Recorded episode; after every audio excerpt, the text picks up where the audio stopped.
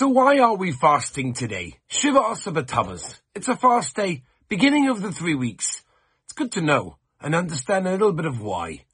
So we know the Gemara tells us that there were five things that happened specifically today on Shiva Asar Number one, Moshe Rabbeinu broke the luchos, the first set of luchos when he came down from Har Sinai and he found Klal Yisrael with the Egel Hazahav. Number two, at a point during the Nebuchadnezzar's three years siege of Yerushalayim that eventually led to the destruction of the Beis Hamikdash.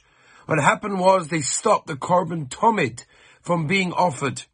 Number three, the walls of Yerushalayim were breached exactly three weeks before the Beis Hamikdash itself was destroyed.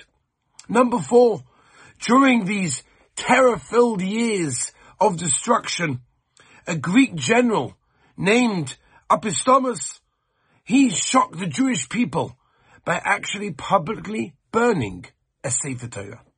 And number five, an idol was placed in the Beis Hamikdash. We're dealing with five tragedies, and as we know, this period of time is a period that many people in Klal Yisrael have themselves, personally, experienced many tragedies. And on a national level, Klal Yisrael generally has experienced terrible things during these times. It's not necessarily a sad day, but it's a day of reflection. It's a day of realization where Klal Yisrael is. We're missing something. What are we missing? We're missing that connection to Hashem. That exactly Gilui HaShechina that we would have if there was a Beis Hamikdash. That's what we meant to be thinking of on this day.